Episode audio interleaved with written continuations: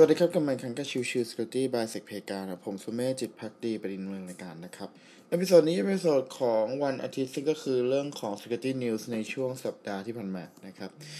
ในวันนี้ที่ผมอัดเนี่ยจะเป็นช่วงประมาณวันเช้าวันพฤหัสนะครับเพราะว่าด้วยความที่ในช่วงของวันศุกร์กับเสาร์นี้ผมจะค่อนข้างยุ่งและอาจจะไม่ได้สะดวกในช่วงกลางคืนนะครับ เลยได้ทำการอัดเผื่อไว้ก่อนนะครับ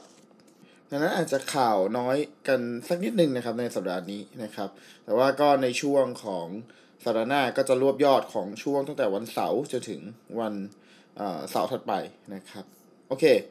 อในช่วงสัปดาห์ที่ผ่านมานะครับ ก็มีข่าวที่น่าสนใจหลายส่วน ซึ่งแน่นอนพาร์ทหนึ่งก็คือเรื่องของ Coinbase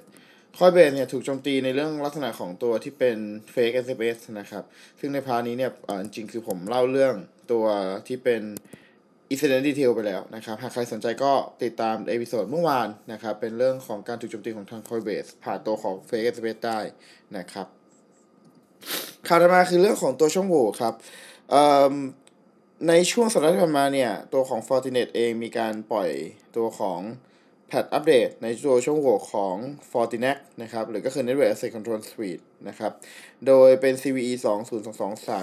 2022-39952 นะครับ โดยมีการปล่อยตัวของช่องโหว่ออกมานะครับ เปิดเผยออกมาในช่วงประมาณวันที่ 16 กุมภาพันธ์นะครับ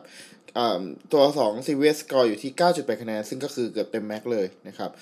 ผู้โจมตีที่เป็นตัวของ user ธรรมดาใดๆ ไม่ต้อง authentication เนี่ย สามารถที่จะทำ arbitrary file ไร บนเครื่องได้ ซึ่งทำให้สามารถทำ remote code execution ได้นั่นเองนะครับ โดยผลกระทบในตัวของช่องโหว่นี้เนี่ย กระทบในตัวของ FortiNAC 9.4.0 9.2.0 ถึง 9.2.5 9.1.0 ถึง 9.1.7 แล้วก็เวอร์ชันทุกๆเวอร์ชันของตัว 8.8 นะครับ 8.7 8.6 8.5 แล้วก็ 8.3 ได้รับผลกระทบทั้งสิ้นนะครับ หลังจากนั้นแล้วครับ ในช่วงประมาณคืนวันที่ 22 ครับ ของวันพุธที่ 22 นะครับทาง Horizon Tree นะครับ ก็เป็นทีม Cyber Security นะครับ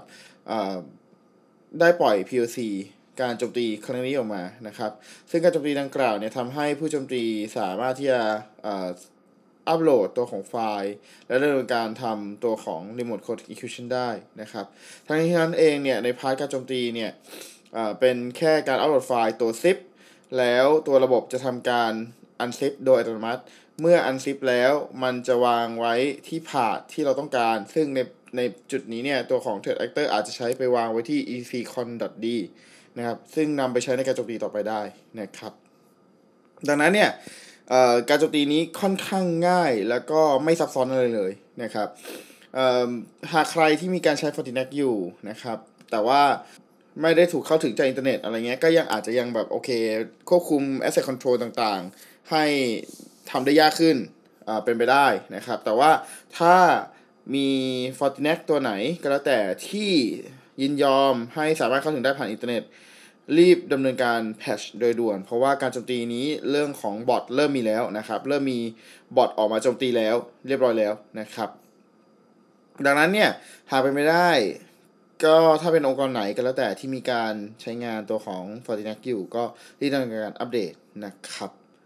โอเคข่าวถัดมาคือเรื่องของข่าวอื่นๆนะครับ ก็จะเป็นเรื่องของ Google นะครับ สรุปในปี 2022 นะครับ มีการจ่าย Bug Bounty Reward ไปทั้งสิ้นนะครับ อยู่ที่2เอ่อ12 ล้าน ดอลลาร์สหรัฐนะครับ โดยช่องโหว่ทั้งหมดที่มีการแจ้งเข้ามาคือ 2,900เอ่อ ช่องโหว่นะครับซึ่งกระทบในตัวของแอปพลิเคชัน แล้วก็ตัวของ Product มากมายนะครับ part หนึ่ง part ใดที่มีเรื่องของการแจ้งเข้ามาเนี่ย ก็คือ Critical Vulnerability นะครับ จะได้เงินรางวัลไปสูงสุดอยู่ที่ 6,500,000 ดอลลาร์สหรัฐนะครับ เมื่อเทียบ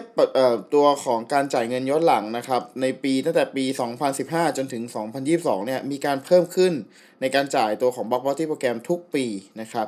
ออย่างเช่นปี 2020 เนี่ยจะอยู่ที่ 6.7 ล้าน 2021 8.7 ล้าน และปีล่าสุดคือ 2022 เนี่ยอยู่ที่ 12 ล้านเลยทีเดียวนะครับ ซึ่งช่องโหว่ที่แจ้งนะครับ มีทั้งตัวของ Android มีทั้งตัวของแอปพลิเคชันนะครับ แล้วก็มี Chrome มีอะไรเงี้ยนะครับดังนั้นเนี่ยมันก็จะมีความหลากหลายในตัวของการรับแจ้งของตัวทาง Google ด้วย จึงทำให้มีการจ่ายเงินค่อนข้างสูงนะครับข่าวต่อมาเป็นข่าวสุดท้ายในเรื่องของ ChatGPT กันบ้างนะครับ คือด้วยความที่ตัวของ ChatGPT เนี่ยดังมากนะครับ แล้วก็ part หนึ่งเลยก็จะมีการพยายามเข้าถึงต่างๆ พยายามที่จะ ได้ Premium Account ของ ChatGPT หรือ ChatGPT search ไปแล้วอะไรเงี้ยครับตัวของ Threat Actor ก็เลยไปซื้อพวก keyword ที่เป็นเรื่องของ ChatGPT แล้วก็เป็นการทำแอปพลิเคชันทำเว็บไซต์ หลอกว่าเป็น ChatGPT หรือมีการติดตั้งแอปพลิเคชัน เพื่อจะได้ตัวของ Premium Account ของ ChatGPT นะครับยกตัวอย่างเช่นนะครับ ก็จะเป็น chat ขีด gpt ขีด pc online อย่างเงี้ยนะครับ ก็พอเข้าไปแล้วเนี่ย จริง ๆ แล้วไปเป็น ตัวการดาวน์โหลดไฟล์ Redline นะครับ Stealer malware อย่างเงี้ยนะครับดังนั้นเนี่ย part นี้เนี่ยจะเห็นว่าตัวของ Trade Actor ก็ตามกระแสครับ ก็พยายามจะ adapt เรื่องของการหลอก การพยายามเข้าถึงตัวของเอ่อ user ต่างๆ โดยใช้วิธีการพยายามปลอมตัวเองให้กลายเป็น OpenAI หรือก็คือบริษัทที่ผลิตตัวของ ChatGPT อีกทีนั่นเองนะครับ ดังนั้นเนี่ยหากใครที่มีการต้องการจะใช้งาน ChatGPT แนะนำให้เข้าทางเดียวเลยครับ คือ chat.openai.com เท่านั้นนะครับ ตัวอื่นเนี่ยเป็นตัว fake เท่านั้นนะครับ ดังนั้นอย่าไปหลงเชื่อในการดาวน์โหลดและติดตั้งโดยเด็ดขาดนะครับ โอเค episode นี้ก็ประมาณนี้นะครับ ขอบคุณทุกท่านเข้ามาติดตามแล้วพบกันใหม่สำหรับวันนี้ลากันไปก่อนสวัสดีครับ